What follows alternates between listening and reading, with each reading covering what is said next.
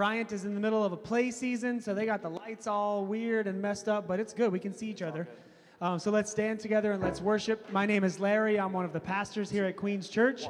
It's our joy to have you uh, worship with us today in spirit and in truth. Today we're going to lift high the name of Jesus, and we are going to see that He is the way, the truth, and the life. And the only way that you and I can have fellowship with God our Father is through Jesus Christ. Let's sing together. Hello, hello. Welcome to Queens Church. Let's all sing together. There is freedom and there is joy in the house of the Lord.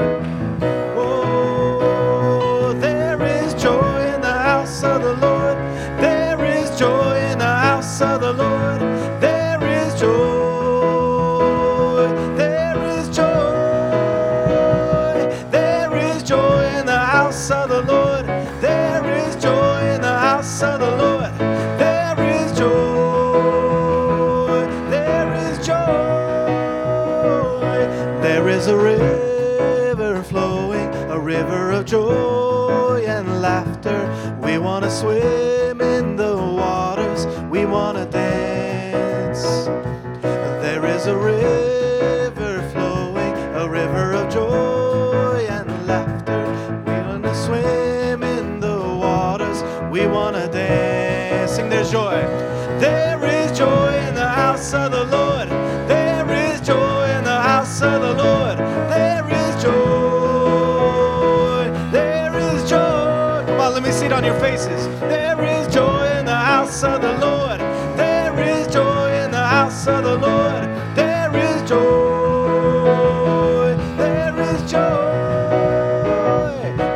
sentir tu gozo, podemos sentir tu río.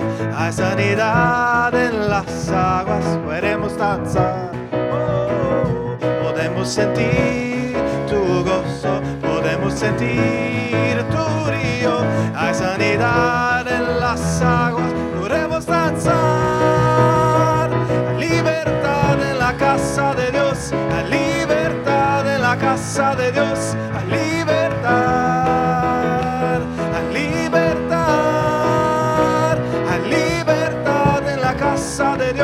Hay libertad en la casa de Dios,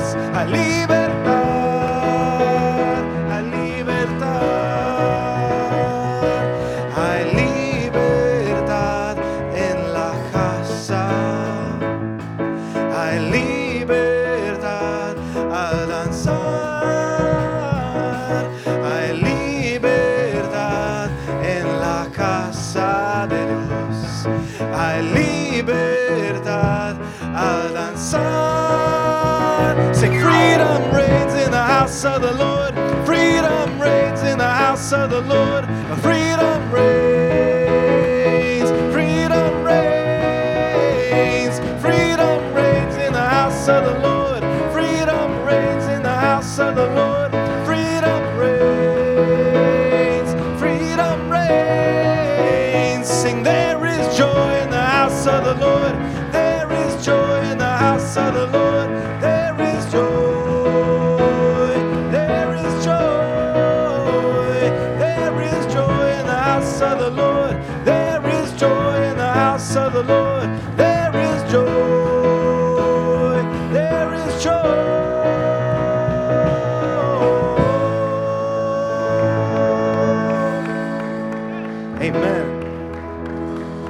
Us all make a joyful noise today.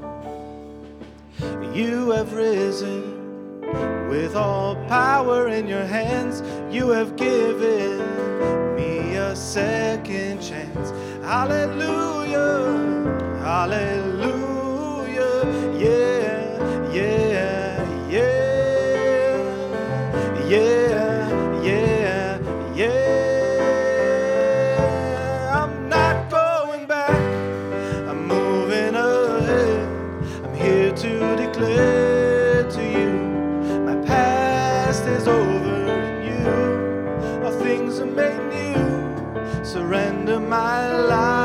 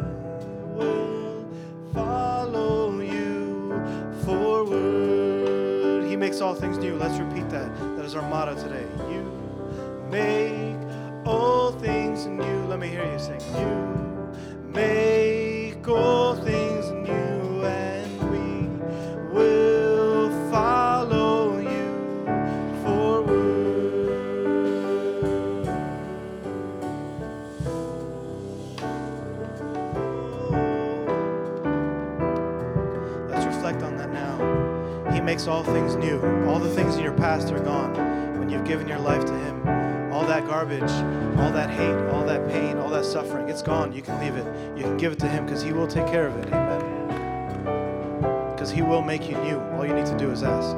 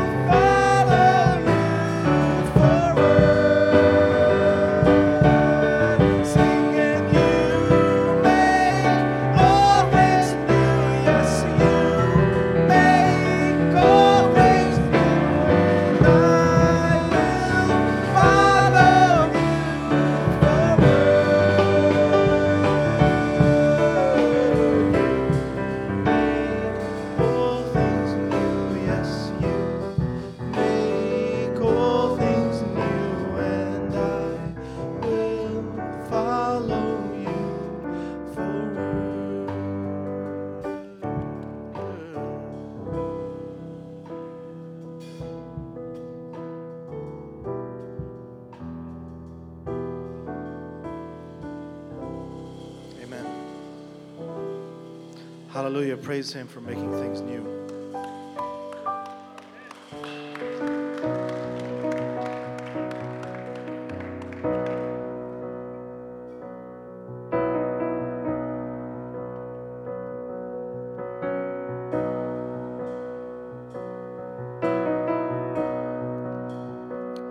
I love you, Lord, for your mercy never fails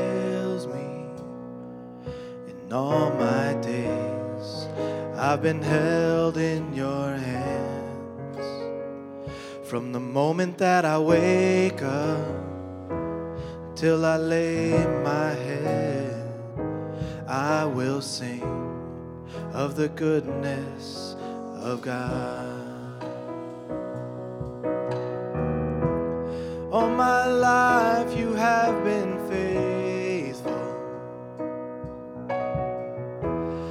All my life you have been so, so good.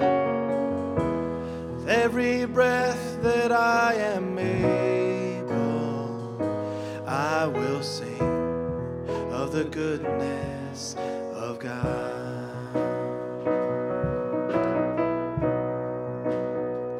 I love your voice. You have led me through the fire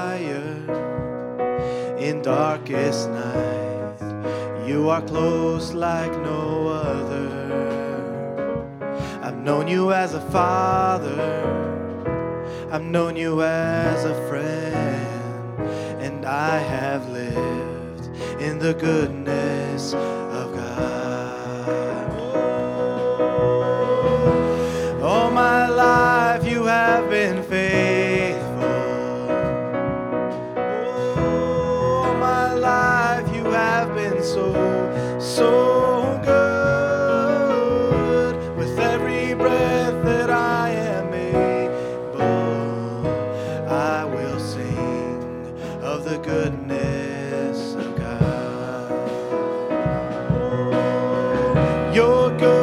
is running after, it's running after me. Your goodness is running after, it's running after me. With my life laid down, I've surrendered now. I give you everything. Your goodness is running after, it's running after me. Goodness is running after,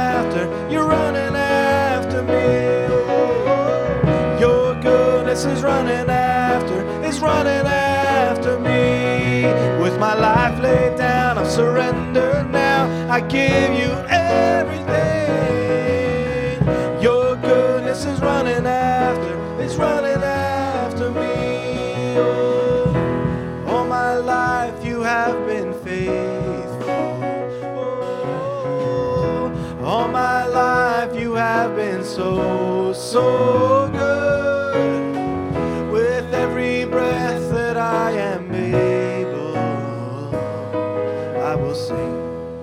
the goodness of God.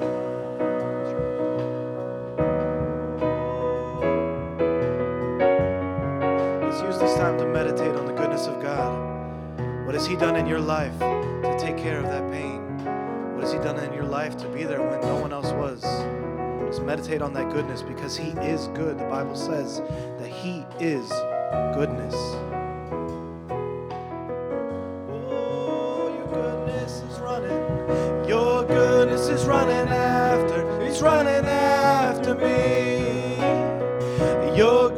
Is running after, it's running after me. With my life laid down, I'm surrendered now. I give you everything. Your goodness is running after, it's running after me. Hallelujah. Your goodness is running after,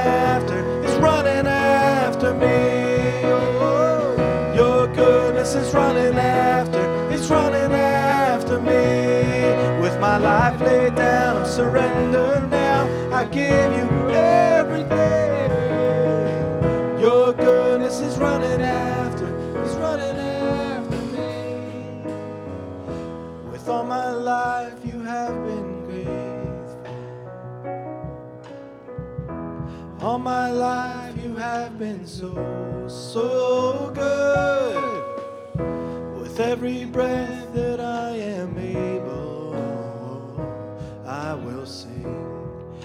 Goodness of God. I will sing in the goodness of God. I will sing in the goodness of God. Lord, we praise you today. We lift up your name. Your name is the name that is worthy to be praised, the name above all other names, God. We praise you and thank you. You are good. You are great. You are wonderful. You are counselor. You are Prince of Peace. You are so many things, God. And we thank you today for this place. We thank you for today for these people, for this message. May you speak through Pastor Larry today as he guides us through the book of Mark. And he just speak to us in a new way and change our vision of you, change our understanding of you, so that we leave this place a changed people, a grateful people, a loved people, God. All this we pray in Jesus' name. Amen. Y'all may be seated. Thank you. Oh, sorry. Don't be seated. Hello. Don't be seated. I'm going to do something that I used to do in my church. Meet someone that is new or someone around you, say hi. If you didn't bring hand sanitizer, just wave if you feel weird about saying. But say hi to someone around you. I'm noticing y'all don't want to move from your spot. Hi, Liv. Hello. All right, now y'all can sit. Give it up for our worship band who's giving me some background music. I didn't realize I was gonna have background music. This is awesome. Okay, so my name is Megan Dobbs. I'm the women's ministry intern. I moved from Texas, so if I haven't met you yet, please come say hi. Um, but I'm excited to be here this morning. So, a couple announcements. Raise your hand if you are have been to Women's Space before. If you have it, it is on Tuesday nights at our ministry center at 7. We would love to have you there. What? Oh, I thought you were saying something to me. And then th- Thursdays, raise your hand if you came this Thursday to our first coffee and convo. Yeah, she did. It is, we met at B Cafe. This week we are meeting at Gossip Coffee on 30th and 37th. I should know that because that's right where I live. Um, so that starts at 8:30 a.m. So it's really just after drop off, but come when you can. So we had people come in all different times. So we'd love to see you there. Um, men's group is on Saturday mornings at the ministry center, correct? At 9 a.m. The men were y'all. I mean, y'all were a lot more rowdier than our, but it's okay. Um, and then what's it called? Explorers. I'm still learning all the things. Explorers. Ezra, tell us when is Explorers? At what time? 6 p.m. Same with youth. If you have more questions, come talk to one of us, Candace specifically, Pastor Larry. Um, and then I'm going to invite Yael to come up for a second. Give it up for Yael. So those are our announcements. If anything I said you have questions, come talk to me. I'd be happy to help you, give you more specific directions. Um, but we're going to enter into a time of giving. Um, I'm going to have Yael read our verse. Okay, Deuteronomy 16, 17 says, Every man shall give as he is able, according to the blessing of the Lord your God that he has given you. Great job. Amen. So I wanted to share kind of, I grew up in the church, and so giving, I gave because I was supposed to. Um, as I got older, I kind of gave what I had left over. Um, and so as I grew in my faith, I went from this like have to to this place of I want to, and it was kind of this act of surrender because I like to have things in control. Anyone else? You don't have to raise your hand if you don't feel it, but I like to be in control, and that felt out of control. Um, but it is out of our abundance, right? The Lord gives every everything that we have is from the Lord, and so notice that that verse said, "As you are able," um, and so we would love for you and invite you into this time of giving. Give what you're able, um, and know that the Lord blesses that and He will return that. He says He can do immeasurably more than all we ask or imagine. So, um, directions on how are up there. And I believe there's a box in the back. But let me pray. God, thank you for every gift that you have given us. Um, thank you for every blessing. Lord, I pray for those that are in this room that um, that may feel like a lot to give anything. Lord, I pray that you would meet them where they're at. Um, I pray for those that are searching for jobs, God, that you would um, help them in their search, you would be near um, and guide them. Lord, I pray immeasurably more over each person in this room. Um, we thank you for what you've done for us. God, thank you for sending your son down on the cross for us. And um, I pray that we would give um, so that we can pour out. Um, it's in your name I pray. Amen. Amen. Thank you, Megan. Open your Bibles with me to the book of Mark. Mark is in the New Testament. It's one of the four Gospels that is the story of the good news of Jesus Christ as told by uh, Jesus' closest friends, those whom he called the 12 apostles, the ones that he called out and said, Come and follow me. Mark chapter 1. We are going to be going through the book of Mark um, throughout the beginning of this year, and we're going to do it slowly, verse by verse. So if you are an impatient person, then this, this uh, first quarter of the year will be a good practice for you in patiently walking through um, this book of the Bible. Last week we saw that Mark made this Old Testament connection for his readers. He, he came and he proclaimed where, where did John the Baptist start announcing Jesus from? Anybody remember from last week? Where was he? Say it, say it again. The wilderness. That's right. Remember, John the Baptist came into the wilderness and said, Jesus, Christ, is the Messiah.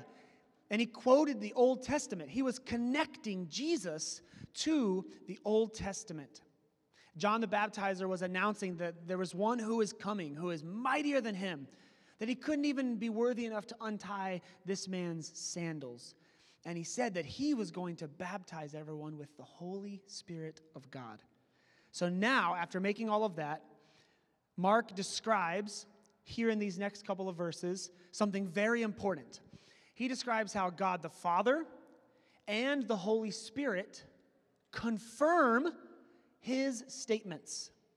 In other words, he's rooting his announcement of Jesus in the affirmation of God the Father and the Holy Spirit. He's saying it wasn't just this, this guy that was eating wild locusts and honey. It's not just him who says that this man is the Son of God. It is also God the Father and God the Son. Let's read right now Mark chapter 1. I hope you had time to get there, verses 9 through 11. Mark says this In those days, Jesus came from Nazareth of Galilee, and he was baptized by John in the Jordan. And when he came up out of the water, immediately he saw the heavens being torn open and the Spirit descending on him like a dove. And a voice came from heaven You are my beloved Son. With you I am well pleased. Let's pray. Father, as we have read your word, we pray that you would help us understand it so that we would know what you meant when you left us this message and we would know how it applies to our lives here some 2,000 years later. In Jesus' name we pray. Amen. Real quick, Miss Pat, would you mind going to the back and asking them to, security guards, to keep it down? Sorry. If it's distracting me all the way over here, I'm sure it's got to be distracting some people in the back. yes. Uh, thank you, Miss Pat. Everybody get up for Miss Pat, our lead greeter. Woo! She and Miss Lorene are here every week saying hi to you guys, welcoming. They help make Queens Church feel like such a place that's home, so much so that you might just have a party while the pastor is preaching. Um, so here we are. Mark chapter 1, right here in verse 9, the voice of the Father, God the Father, breaks out. The first time he's listed as speaking here in the Gospel of Mark. And the Holy Spirit is described as descending on Jesus like a dove. These, the Father and the Holy Spirit, are the next witnesses in Mark in his retelling of the good news of Jesus Christ. His first witness was John the Baptist, right? Now he says, not only is John the Baptist proclaiming this man is the Son of God, but now God the Father and God the Holy Spirit. And they begin to defend the divinity of Jesus. So there's some things about Jesus that, as a follower of Christ or as a seeker, if, you, if you're not a Christian but you're interested in what God had to say, some things you need to know about Jesus. Jesus was fully man. That is, we believe that the scriptures teach that Jesus was fully a man, 100% a man. He wept like a man, he was hungry like a man. Jesus was born into this world like a man. He was 100% man. But also that he is unique over and against all of the rest of creation in that Jesus was also fully divine. That is, he is fully man and fully God. Quite the mystery, seeing as it is that none of us would raise our hands and proclaim to be God, right? So Jesus is unique, fully God and fully man. Mark, right here, is making a defense to his audience about the divinity of Jesus, the divine nature of Jesus Christ. He is trying to say to people, his, reader, his, his readers then, and you and I, his readers now, Jesus was and is God. So let me just give you a little bit of the historical root. The historical view of Jesus is rooted in an insurmountable view of evidence. What I mean by that is, um, virtually, there is virtual universal agreement amongst scholars, both atheist, agnostic, Christian, and other religions. Universal agreement that a man named Jesus from the town of Nazareth walked the earth. The historical evidence also is universally agreed upon that this man had a baptism event with this guy named John in the wilderness. His crucifixion is well documented and universally agreed upon. His calling of his 12 disciples, these men who followed him when he taught his, uh, another one that is uh, universally agreed upon because it's written about in so many extra biblical sources is Jesus' is causing a controversy at the temple. Isn't that funny? There's like five or six things that everyone agrees upon, no matter what your belief system is. Like, you can't deny this guy existed. One of them is that he went into the temple and caused a controversy. Jesus and his disciples' persecution is universally agreed upon and there are others. But the point is that Jesus was a real man who walked the earth. He really lived and had a verifiable ministry. That is, people spoke to the veracity, the truth of the fact that this man came and ministered. Now, obviously, it is controversial about his miracles. Were these people making things up just so that other people would follow him? What about his resurrection? Did he really raise from the dead? And Eh, to some people, the 500 witnesses and the martyrs that immediately followed Jesus, the women who were given a voice when other women did not have a voice, these things are not enough to proclaim that Jesus was God and that he is one true God. However, Mark, being a witness in his writing, is trying to make certain that, that his readers know that Jesus was not simply a man, but that he was also God. This man was the Messiah, the one who had come to save.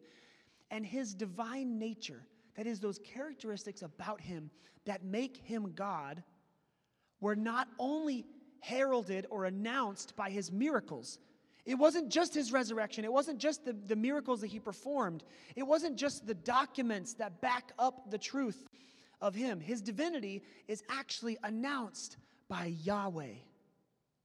The God Almighty, creator of the universe from the Old Testament, announces his divinity right here in Mark chapter 1.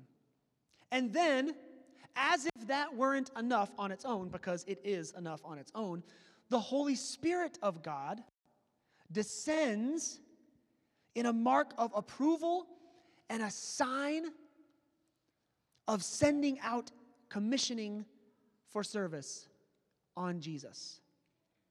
John, the Apostle John, not John the Baptizer, is the one who witnessed this with his eyes. Matthew teaches us this. That when they, when they came after um, the baptism, John describes them how he, he saw the Holy Spirit descend on Jesus like a dove. And God the Father said, broke out in an audible voice, This is my Son in whom I am well pleased. Mark begins with where Jesus is from Nazareth. And he, He distinguishes him with this as a specific person in a specific place.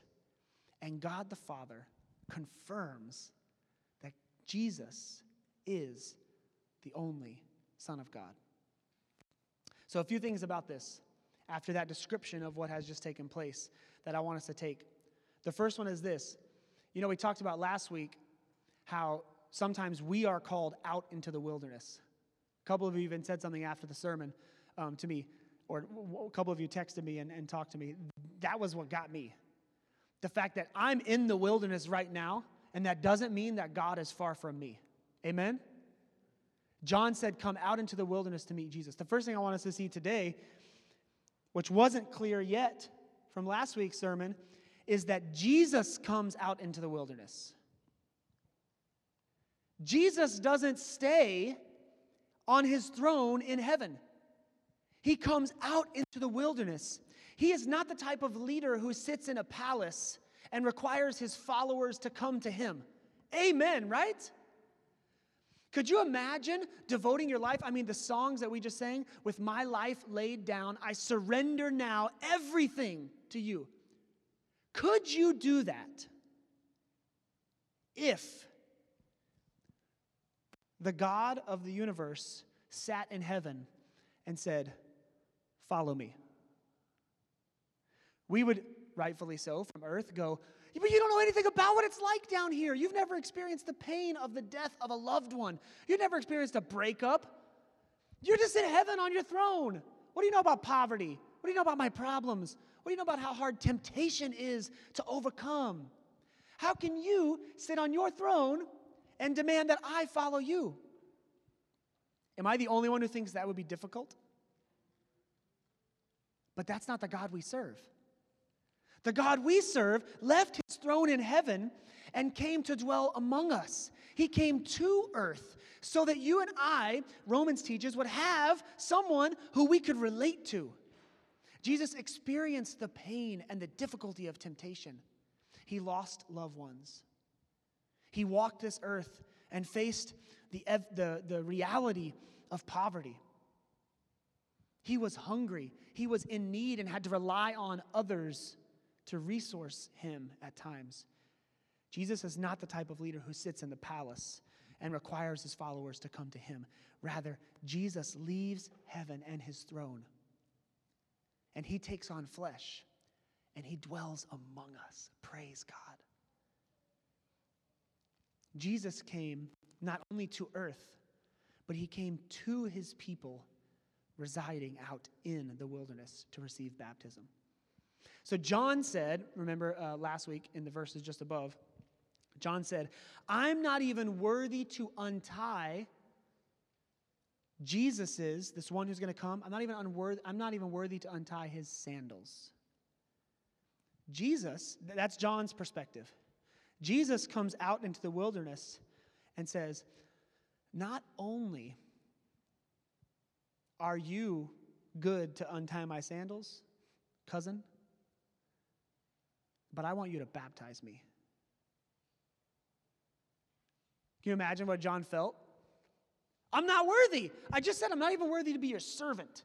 Now you're wanting me to baptize you, expressing some sort of uh, control or authority over you, and to, and, to, and to put you under the water into this baptism of repentance that I'm doing for all these others? I could never.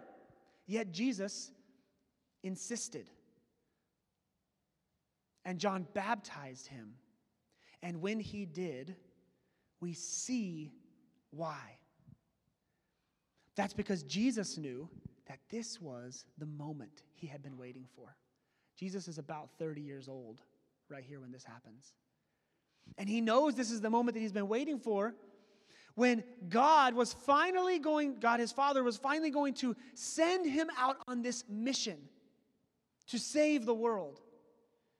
He had lived 30 years in ambiguity, studying the Word of God, spending time with his father in the temple, involved in his family, honing his skills, his trade, his craftsmanship, but not performing miracles, keeping quiet about who he really was, just living an everyday life like every other Jewish man from Nazareth.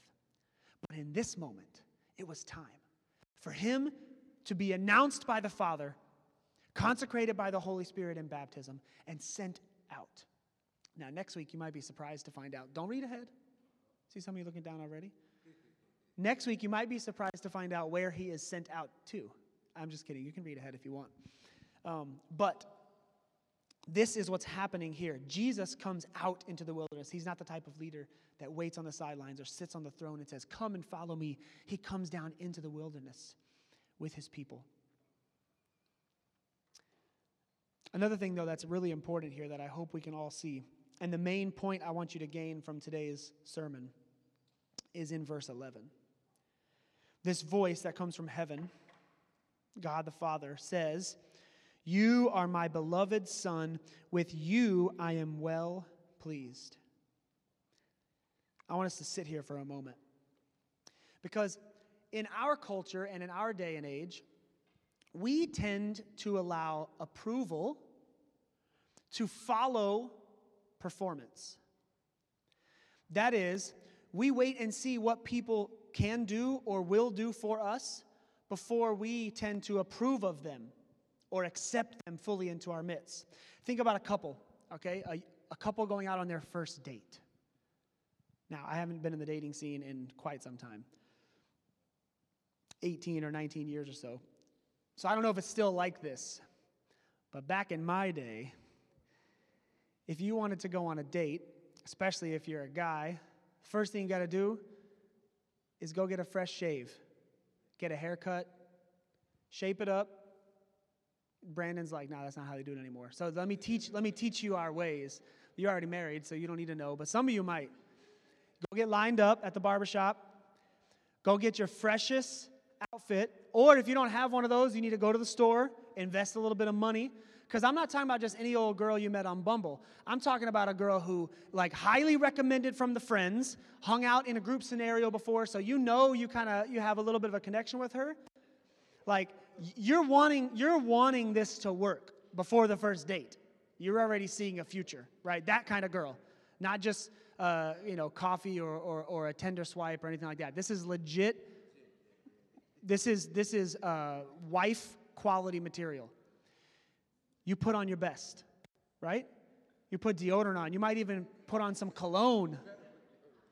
Lamont said, You better put, put deodorant on. You put on some cologne.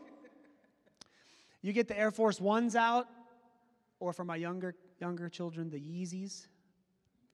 You put on your best shoes. You find a, you find a place that, that comes highly recommended from a friend, you get reservations, you're like, I'm gonna make sure this girl has no excuse. Like, if, I, if anything screws us up, it's gonna be me. It's gonna be my personality. She's just gonna not like me. But everything else is gonna be perfect. The setting will be perfect. I will look my best. And then you have the, the woman too, right? Let's say she has, she reciprocates the feelings. She feels the same way about him pre first date as he feels about her. She's to do all the same things. She's to set up her little tripod for film her TikTok, get ready with me for this date. She's doing her makeup. She got the YouTube tutorial over here and she's filming herself over here. She wants to make sure it's perfect. She, she FaceTimes her three best friends and tries on six different outfits. And she's like, which one is, is this too much? Is this not enough? Too bright? Is it too dark? Am I going to look right? She makes sure that if he don't like her, it's because he really doesn't like her, right? She's not going to mess anything up. She's going to put her best foot forward, if you will. Now, think of another couple. This one, like maybe like me and Lindsay.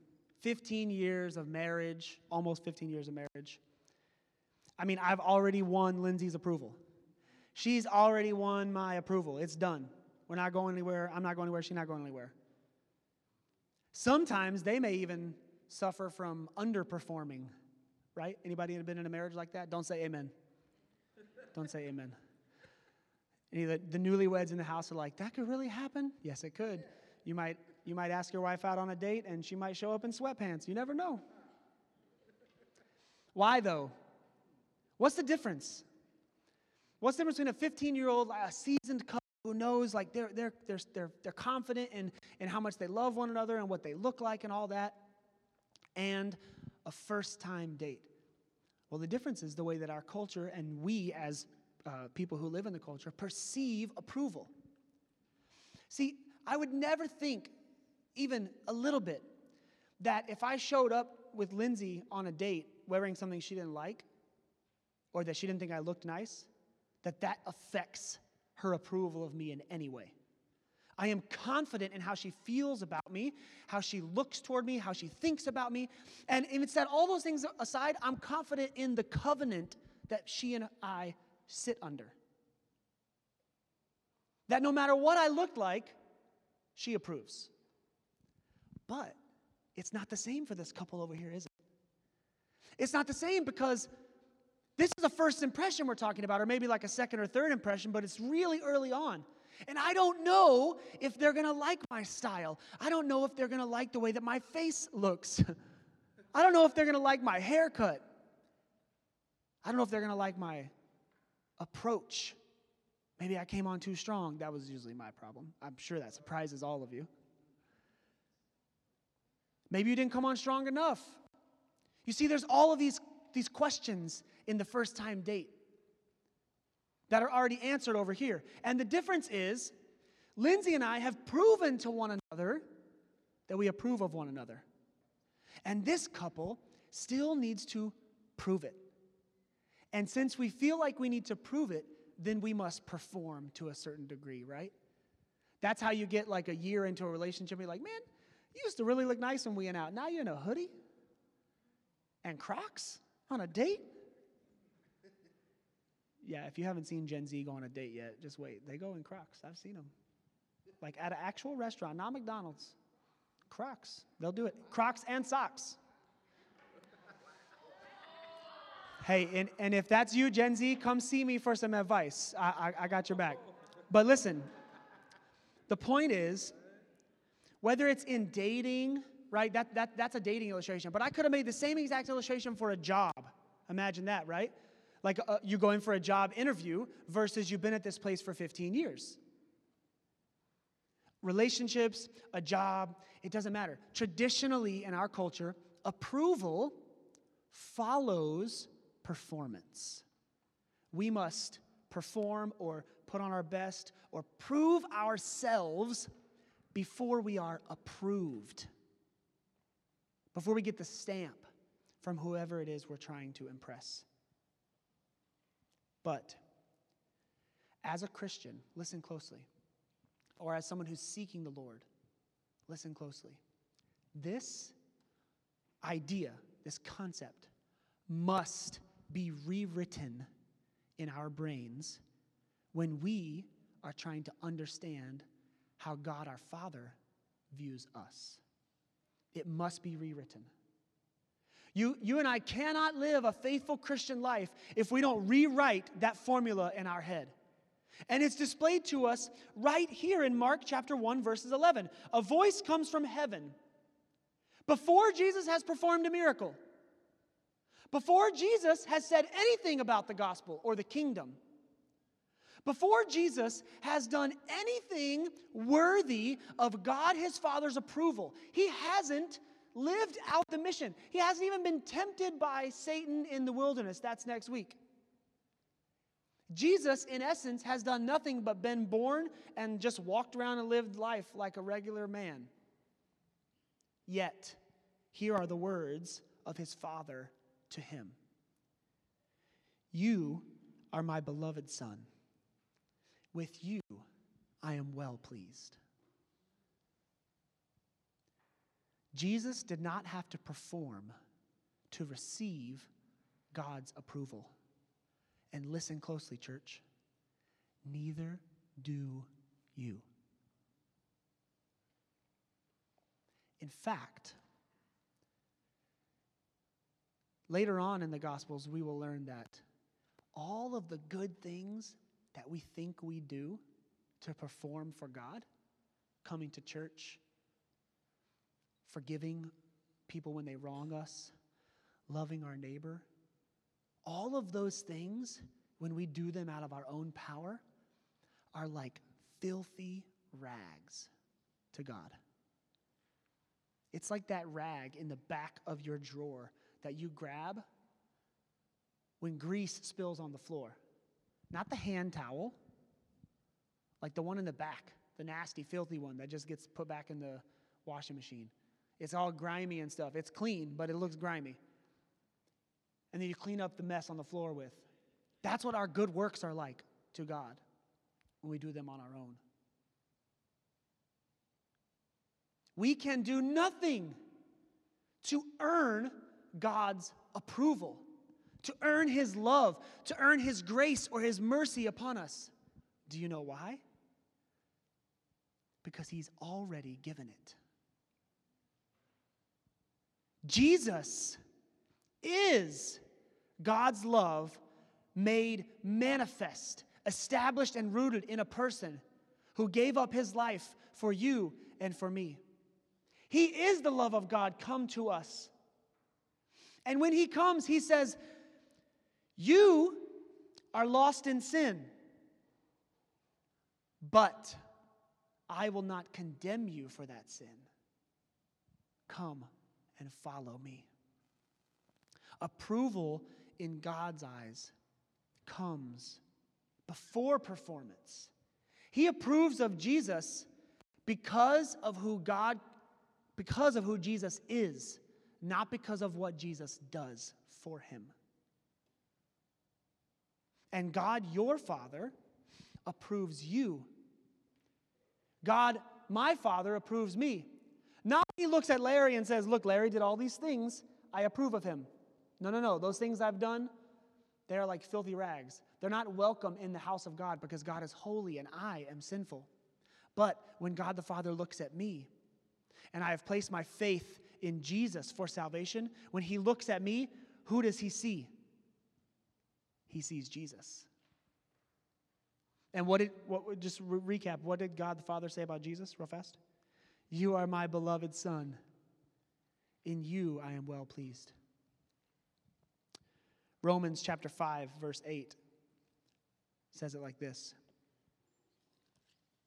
This is Paul writing to the church in Rome. And he says, But God shows his love for us in that while we were still sinners, say, still sinners. While we were still sinners, Christ died for us. You know, there's, a, there's an evil way of thought sometimes from people who are not a part of the church toward the church. And this evil way of thought, created by Satan to keep people out of fellowship with God, says this. Maybe some of you have believed this. I know some of you have because some of you have told me you thought this before. Here's the evil way of thought I mean, I would like to go to church, or I would like to follow God, but I got too much stuff in my own life that I got to clean up first. Once I get my stuff taken care of, once I get cleaned up enough, then I will come to God. Anyone ever felt like that before? You can raise your hand. It's okay. We're in church. Be honest. Yep, there's some hands in the back. That's right. Mine is up. Because even as someone raised in the church, I can still be tempted to feel like that. Maybe it wasn't about church, but it was about prayer for you. You're like, no, the church people at Queen's Church, they're very welcoming, accepting. They'll, they'll accept me even though they know I'm a sinner. But I don't like to pray to God unless first I've like cleaned myself up. Like, I, I wouldn't pray to Him ever in the midst of temptation or right after a sin. I know I got to do some penance. I got to suffer a little bit before I'm able to come into His presence in prayer. That is an evil line of thinking. And the reason it's evil is because it's the antithesis of what we are taught in Scripture. In Scripture, we see that Christ did not wait for you and me to clean ourselves up before he decided to be the atonement for your sins. Christ died for you when you were still a sinner. But this is hard for us to understand because we are a performance follows, I mean, approval follows performance type of people. We can't imagine a scenario in which someone would accept us and welcome us into their family when we are hating their family. When we are bad mouthing their mama. You wouldn't welcome me into, into your house for Christmas if I had just talked about your mama on Christmas Eve. You say, Larry's only there to cause drama. He can't come. But that, that's not how Jesus works. Jesus says, even though you are still a sinner, you are causing an affront to my name. You are against me. That is when I will come and die for you. It's almost as if when you are in the wilderness, Jesus says, I know you can't get to me because you're just lost in the wilderness, wandering around. You'll never make it. So I will come to you. And it's not almost as if he did that. Remember the first thing we talked about? He did that. There is a lot of, uh, there are a lot of things in the Bible that point us to truth. This is one of them. It is no mistake that John was baptizing Jesus in the wilderness. It is so that we would see that Jesus is willing to leave his place of comfort and come to us in the wilderness so that we might be saved, so that we would understand that just like he received the approval of God his Father and the, uh, this, the Holy Spirit descending on him like a dove before he had performed any miracles, that Jesus loves you before you have done anything for him. And I'll tell you something else that's true. If that is not true, then all of us are damned. Because none of us can do anything to earn our way to God. It is a stairway we cannot reach without the advocate named Jesus Christ. Do you struggle with confidence in your faith because you misunderstand how God sees you?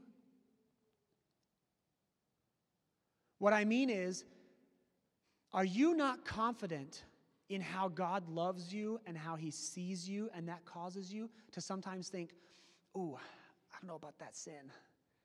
I'm probably not worthy to do that at the church. Like, I could never read scripture like Yael did at the church because I got, I got too much stuff in between me and God. I could never imagine myself preaching like Pastor Larry because he must have his life right. I, I could never grab a microphone and, and speak God's word because I'm, I'm too messed up. I'm too sinful.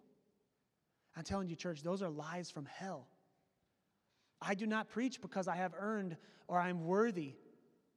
I preach because Christ Jesus lives in me. And in that sense, we are all called to be preachers, to proclaim the good news of Jesus Christ, that He has changed my life, and I had nothing to do with it. Jesus performed, so I am approved. Jesus' work on the cross accomplished my salvation. It was already done. All I did was receive it.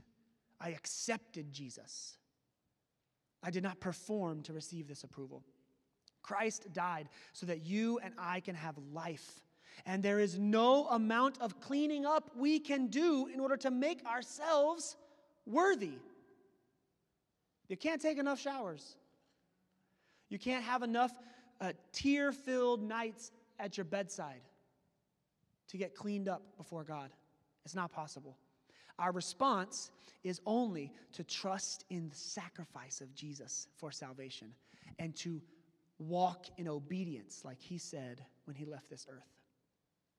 So, as we move toward a close, I want to invite you to consider these questions. The first is the one that I already asked Are you so busy thinking that you need to prove yourself to God that you have set yourself apart from his love?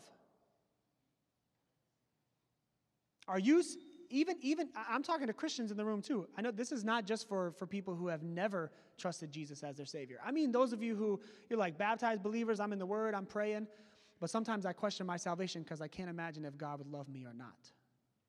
Do you ever struggle in your faith because you don't know if you're worthy or not? I am here to say to you today, you are worthy of God's love because Christ Jesus has become the propitiation for your sins. That means that Jesus Christ stepped in to the courtroom where you were proclaimed guilty and he said, Give me the punishment, set her free. She can come with me. And the reason that he's not locked up is because the crucifixion that we know is verifiably a historical fact, that crucifixion didn't end. Three days later, Jesus rose again. And he says, You will join me in life. So if you struggle with your confidence in your faith because you misunderstand how God sees you, church, please hear me today. From the words of the Gospel of Mark, you are my beloved Son. With you I am pleased. When you are in Christ Jesus, you are what we just sung a couple of songs ago a new creation. You are created anew, and this new creation that is your new identity, it's created in Christ Jesus for good works. You have been transformed from death into life. So if you're struggling with confidence in your faith because of that today, don't, don't try harder right now. I, I, honestly, I just want you to receive it. You may even say during this next song, you may sit there and pray to yourself, God, it's hard for me to believe that sermon because I still feel unworthy. But I want you to say these words, but I receive Jesus. And when you receive Jesus, you are receiving the approval We didn't get in, we didn't even get a chance to get into how your perspective of your earthly father, however present or active he was in your life, may be staining your perspective of God your Father. We can get into that at another time, but I will say this about that. God your Father should be informing the way that you see your earthly father more than your earthly father is informing the way that you see God the Father. In other words, maybe you had a really absent father or an aggressively present father in every sense of the word. You need to allow God the Father's love shown to you be reflected in the way that you look at your father. Maybe you had a really active, loving father. The same is still true. That God the Father looks to you and he shows you the approval that you need in Christ Jesus, and that gives you every bit of wisdom you need in how you treat and how you look to and have a perspective up against your earthly father. Don't allow the cart to get before the horse. And you think because your dad didn't do a good job of loving you, there's no way God the Father could do a good job of loving you. Or the fact that even a 94 was never enough for your dad. Never enough. That's how I describe my dad in two words. Maybe you'd say, never enough. I can never do enough to get his approval. Don't let that stain the way that you see God the Father. Because see here in Jesus' baptism, God, your Father, approves you because you are in Christ Jesus. Second question is that was, if you're struggling in your confidence and faith because you misunderstand how God sees you, receive Jesus and the love that God gives through him today. The second one is this How would your internal conversation with God and your internal conversation with yourself, how would those be different if suddenly today you believed that you were accepted and approved by God? Would your prayers change? Would your thoughts about yourself change? If suddenly today you just said, you know what? What Pastor Larry was preaching, it was from God's word, and it is true. Therefore, I believe it. What if suddenly you believed it? How would that change your internal conversation? How would that change your prayer life? Not because of your performance, but because of the actions of Jesus. I want to invite you to explore that this week. Maybe you need to write that down or type it into your phone. But it's, I'm almost, I'm inviting you to do an, an analysis of your prayer life, an analysis of the internal conversations you have throughout the day in your head. And, and would those change if I believed that God actually received and accepted and approved of me in Christ Jesus? Would I stop trying to fight for his approval? Would I stop trying to earn his love? And if I did stop fighting so much, what could my prayer life look like? Maybe God is calling you out of the fight for his approval and into the enjoyment of his love. Mm. Like in Psalm 23, when in the midst of a vision of a, of a great fight, the valley that David sees, a shadow of his death. He sees death's door knocking. And he sees the enemies that caused the death in a battle below him. And he looks a little closer. Maybe he's looking through binoculars or something. And, and, what does he see? Do you remember in Psalm 23? What does David see about this valley that's filled with his death and his enemies? What does he see on the floor of the valley? A table. It's almost as if God is calling David not to fight for his life, but to enjoy the life that God has given him. And he, he walks down there and, and he gets to the table. And it's not that the enemies have stopped fighting, it's not that the enemies have fled. No, they're all around him. And could you just picture in, in Psalm 23 God the Father going, Hey, David, have a seat. David's like, Yeah, uh, but they're fighting. He goes, Yeah, but I've prepared this table before you in the presence of your enemies. It's not your job to fight, it's your job to enjoy the feast. That's what I'm inviting you to. From Mark chapter 1, verse 11. That one thought. God approved Jesus before he performed. And God approves of you in Christ Jesus because of what Jesus did on the cross not because of what you and I can do. Stop fighting for his approval and enjoy the life he gave. If you're here this morning and this is your first time hearing this message and, and this is good news to you, you're thinking, I had no idea that, that the God of the universe, this historical Jesus, actually died for me. I, I, did, I didn't know. I, I thought I had to be good enough to get into heaven. That is what most people think, that you get, you, you get to have life everlasting life if you're good enough or if like the good outweighs the bad. But I'm here to tell you good news today. That's not true. You have life, eternal, abundant life in Jesus Christ by following Him. So if that's you today, I would invite you to come and, and, and talk to me while I'm over here in this next song. Just say, I'm ready to, to follow Jesus. I've been fighting, I'm ready to enjoy. I would love to show you from Scripture how God has called you to salvation through Jesus Christ. So let's stand together as Johnny comes and let's sing this last song. If you would need someone to pray for you, or if you would like to enjoy the life that Jesus has for you for the first time, please come and talk to me. I'll be standing over here to the side. Let's worship the Lord and contemplate those questions as we finish out today. And as we enter this time of response, the song is less about us all singing together, but more as a, a word of encouragement to you. So reflect on the words that Larry just um, spoke from Mark um, and sort of sit in that moment um, and just let this be an encouragement to you.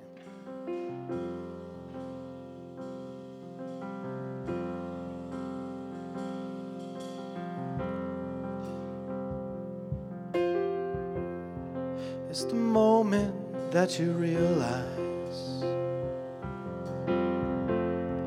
all this pain can't be undone. Look around at all the wreckage and you wonder if it's worth it, all the work left to be done. To run and hide would be so easy. You don't want to stay and fight. If you don't give yourself completely, you won't get to see the beauty waiting on the other side. It's gonna take some time. Mm-hmm. Healing always does. Embrace the road you're walking. Be patient with the process. You're gonna make it out alive. When you've got no other option, and it's time to tell the truth. When all the walls you've built start falling, you'll find mercy at the bottom. He makes all things new. it's gonna take some time. Oh, healing always does. Embrace the road you're walking. Be patient with the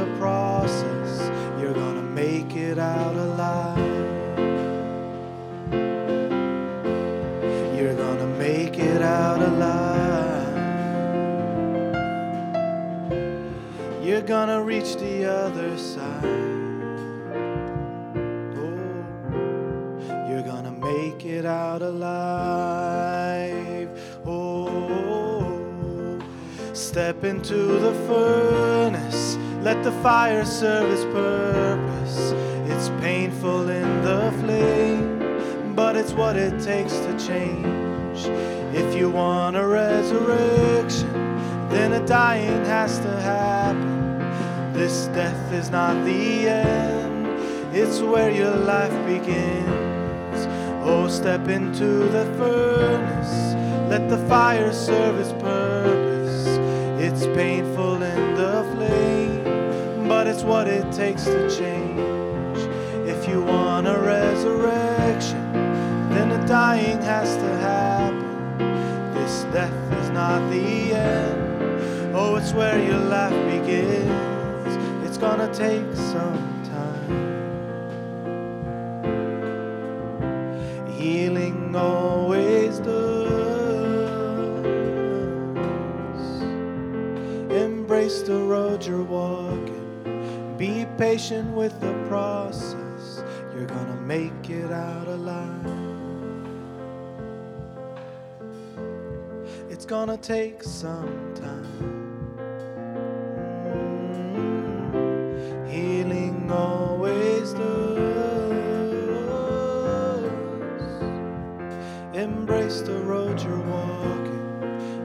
patient with the process.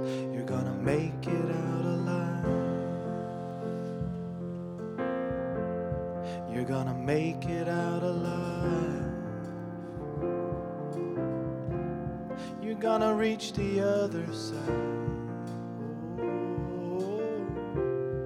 You're gonna make it out alive. Amen. Thank you for worshiping with us here today at Queen's Church. As most of you know, we have a new uh, permanent home. It is not ready for us yet, but if it happens midweek, we will meet there uh, the following Sunday. So stay tuned to the Instagram uh, and Facebook channels, and also to your text message and email, because that's that's where you'll get an update if we shift midweek. Um, I do have one thing uh, to share with you. We are celebrating today. David Lopez, our associate pastor here at Queen's Church, is getting married this afternoon. Woo! To Clarissa. Many of you have gotten to meet her. Um, and he's sticking around here on staff at Queen's Church, but they'll be out for a week or so for their honeymoon. Their wedding is tonight. And a few people in our congregation had a great idea. If you would like to give a love offering to David and Clarissa, a, a blessing for them for their new uh, marriage or for their honeymoon, you can do that today.